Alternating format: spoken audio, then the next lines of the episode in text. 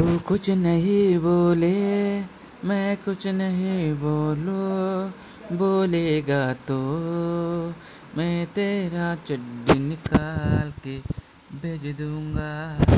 मेरे बाप को पता चलेगा तो फिर आएगा। तो आ जाना, मेरे दिल पे इतना कभी खुशी से नहीं जिया। क्योंकि वो मेरे दिल रुस्सा तो जान से भगा कोई आए ना जाए, मेरे संग बात करे। मैं इतना कमीना था कि मैंने अपने ही बाप की चड्डी निकाल के खुद ही पहनी।